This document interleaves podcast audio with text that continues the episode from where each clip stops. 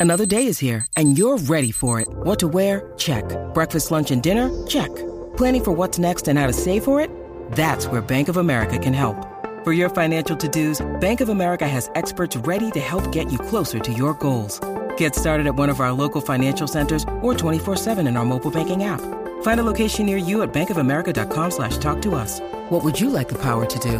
Mobile banking requires downloading the app and is only available for select devices. Message and data rates may apply. Bank of America and a member FDIC. First and Pod, hosted by Danny Parkins and Andrew Fillipponi. This is the game that I'm most interested in outside of Chiefs and Bengals, and it goes up opposite it. Niners, Dolphins. Your question here was do the Niners are they the team with the most at stake this year? What do you what do you mean by that? What I mean by that is so when I looked at this game, I thought to myself, there, there are all these matchups this week of teams with winning records.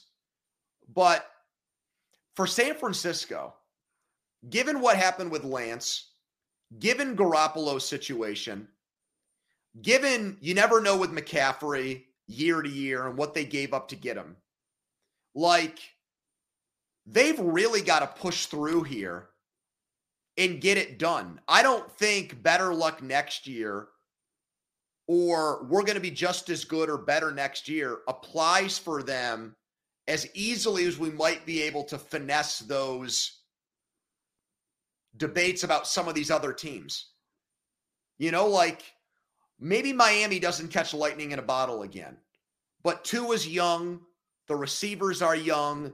They're under contract. It's McDaniel's first year. This is kind of a freebie year for them.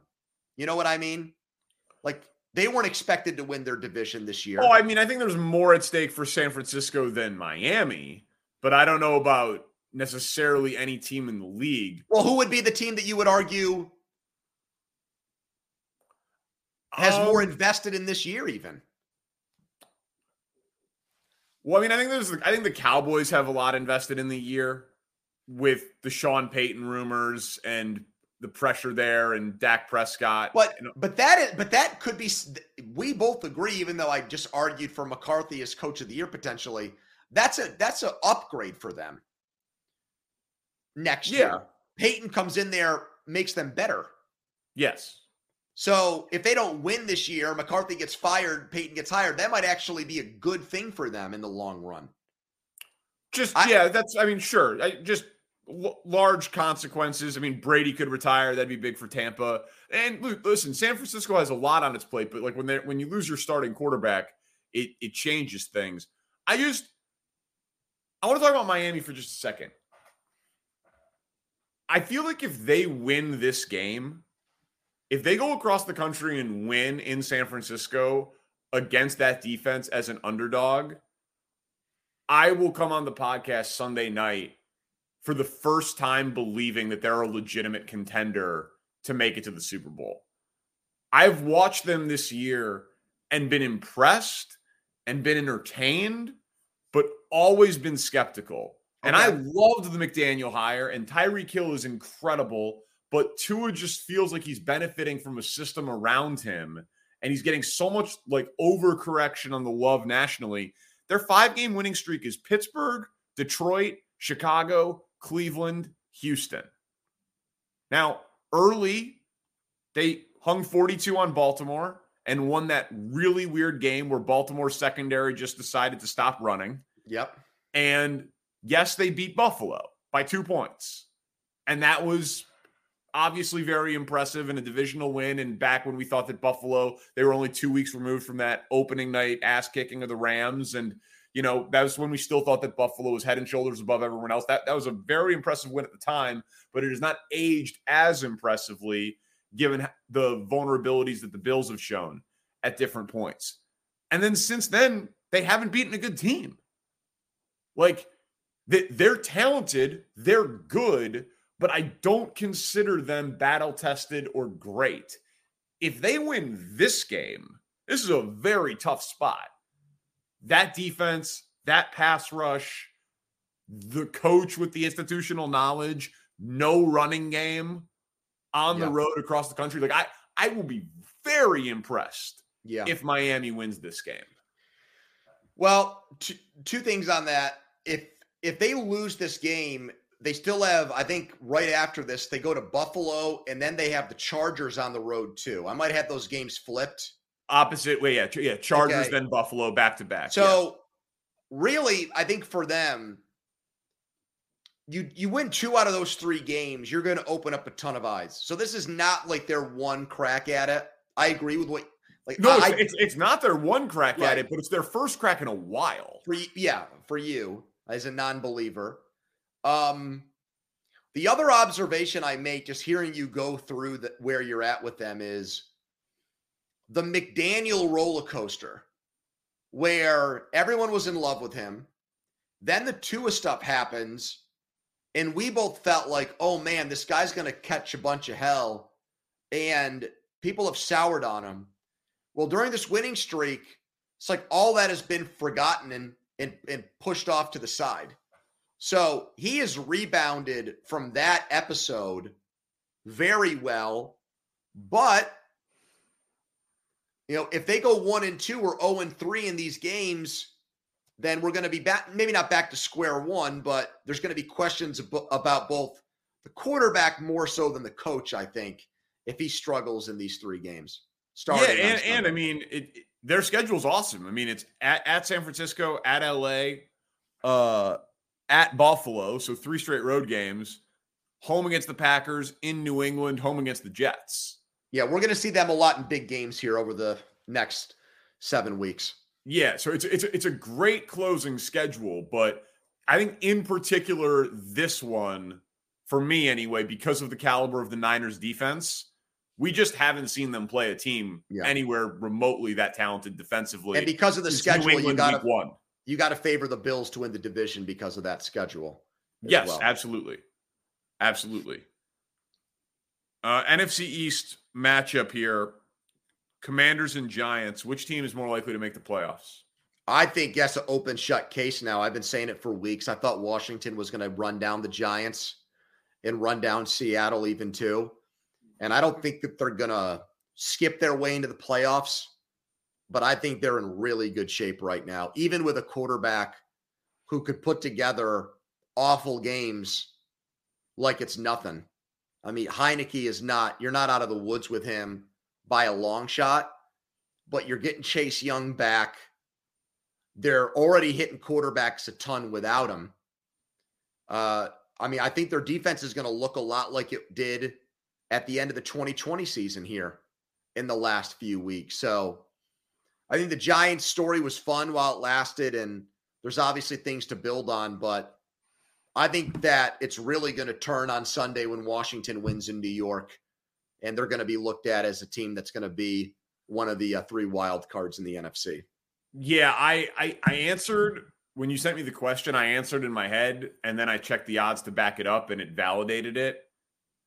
It it's Washington, and and Washington is minus money to make the playoffs, and the Giants are like plus one ten to make the playoffs. It's it's very close, but Washington still has their bye. The Giants don't. Washington's got a schedule quirk here. They're in New York, then bye, then home against New York. Mm-hmm. How often do you see a team play back to back games? Happened last year with Cleveland and Baltimore, and I don't remember it happening right? in decades before that. So super weird uh, opportunity to just cement it, and then they get, but they have the huge benefit of the second game for them is a home game off a bye, and the Giants are coming off a game against the Eagles sandwiched in there, and the Giants have both games against the Eagles left. Yep. Now, Washington has a Niners game and a Cowboys game, so it's not like it's completely easy for them.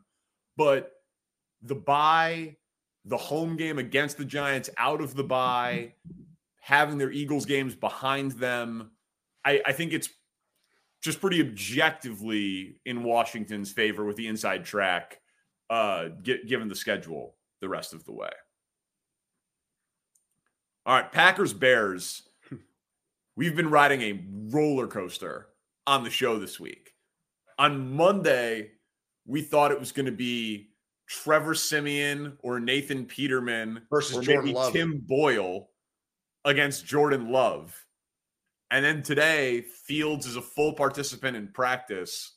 And Rodgers told Pat McAfee that he was playing on Tuesday. So now it's Fields against Rodgers for his first game at Soldier Field since saying, I still own you. So this game went from being completely irrelevant to now everyone hates me for saying that the Bears should still lose for their draft position. So, and now everyone's like super pumped for the game. Do you think Rodgers should even be playing in this game? I I don't because he's given such a he he seems like he's dead set on playing in this game, but has had to like walk back or at least couch some opinion on him saying once they were technically eliminated that he didn't want to play anymore. So, I mean, they're not they're they're not mathematically eliminated, but I I just don't understand how if he's at least open minded to not playing all of their games, why it's impossible to just sit him down and like, dude, you're less than hundred percent. You're not right. Right. You've got two separate injuries right now: a broken thumb and now this rib injury. Just shut it down. It's over. It's done. I I respect what he's saying about if you're a competitor, you want to be available for your team and you want to play. Like all football players have that mentality. But he didn't completely say that because he's like, if we're out of it, I don't want to play anymore. Well, he, yeah, because he knows he can heal the injury, and he's been. I I think he wants Jordan Love to get a shot. You do? I do, dude. His contract's untradeable. He's going to be the quarterback of the Packers next year. Like everyone's like, oh, they're going to trade Aaron Rodgers to the Colts, and he's going to go back and be with his boy Jeff Saturday. The like Aaron Rodgers doesn't have a no trade clause, but he basically does because he could just retire. Like I'm not going to go there. So his contract is basically untradeable. He's going to be the quarterback of the Packers next year. So I do think that there, and he said like that watching Jordan Love succeed was like watching his little brother succeed. He had a lot of pride. He, you know, he's. I, I, I think now since he got the contract, he's kind of over it and happy for him. And so, I think that Rodgers is. I can crazy. see that. I I, I get what you're, I I think that that's pl- I think that's possible. I I So can I- understand that. and, and that he that he could all of a sudden like turn it back around and like if Jordan Love looks good for a few weeks and then they trade him in the offseason, like then that helps Aaron Rodgers because they get an asset for him Yeah. for for for next year's team. And so Well, I then I, don't know that- why they can't convince him now to just not play. Yeah, I like I said, I I think that there is something to the competitiveness, and man, he's kind of he. So a, a a texter said this to the show today, and and we really liked the comment. Like he has embraced the Bears Packers rivalry more than any player in a decade. Like he he talks shit, and it's not just the I own you thing. Like he has reverence for Chicago and Chicago sports fans, and you know, watching the Cubs on WGN back in the day and Michael Jordan and he lives in Wisconsin and his neighbors come up to him and he tells all these stories about how the rivalry means something to him and he like tells the younger players about what it means. Like he he likes playing in the game. Yeah. Well, he does because he always beats him. Well, yeah, So the- exactly. But the fact that he always beats him, if he makes the rivalry out like it's really important, then it makes his record in the game seem or look better, is how I take that. Well, yeah, but he also likes to say like that when he took over, it was super lopsided. Uh The all time series. the all time, the all time, and now it's been it's been like he caught him, like he he chased him down and, and caught him, and both these teams are tied with most wins in NFL history. It's like seven eighty six to seven eighty six, uh, head, heading into this game. And listen, I what I've been saying on the show is that this season has gone in a way that nobody could have expected for the Bears.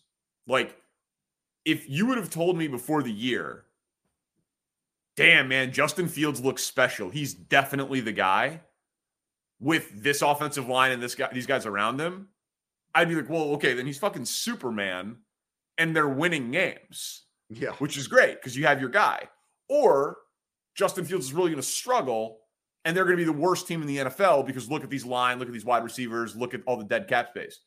But it's been both. Yeah. Like they're they'd have the second pick in the draft, which in theory they could trade for two or three first round picks if they wanted to. Yep. And Fields looks awesome. But now I got like a lot of Bears fans that are like, fuck that, beat the Packers no matter what the season is. I'm like, no, are you crazy? Like five more losses, finish the year with a 10 game losing streak, have Fields look awesome in the losses. You trade down from two to five, still take a fucking stud defensive player, Yep. pick up two first round picks, 100 million in cap space. You're you're the Dolphins next year. Like you're ready to go. Um so it's just it's it's I figured if Fields was this good, they'd be a six, seven, eight win team. But Fields might be this good, and just because of circumstance, crazy weird losses to the Vikings, the Lions, etc., they could be the fucking second worst team in the league. It's unbelievable what's in front of them. So Which I want set- Fields to which would play set them up. to lose. Which would set them up, like you said, remarkably well long term if it goes. Remarkably well. Yeah. And it sets up the Steelers pretty nicely because Of the Dude, right now that would be the 33rd pick in the draft because I know. the the Dolphins forfeited their first rounder. So there's only 31 first round picks. Oh shit. That would be the 33rd pick in the draft Oh my god. for Chase Clay for a year and a half of Chase Claypool. Oh man. Yeah.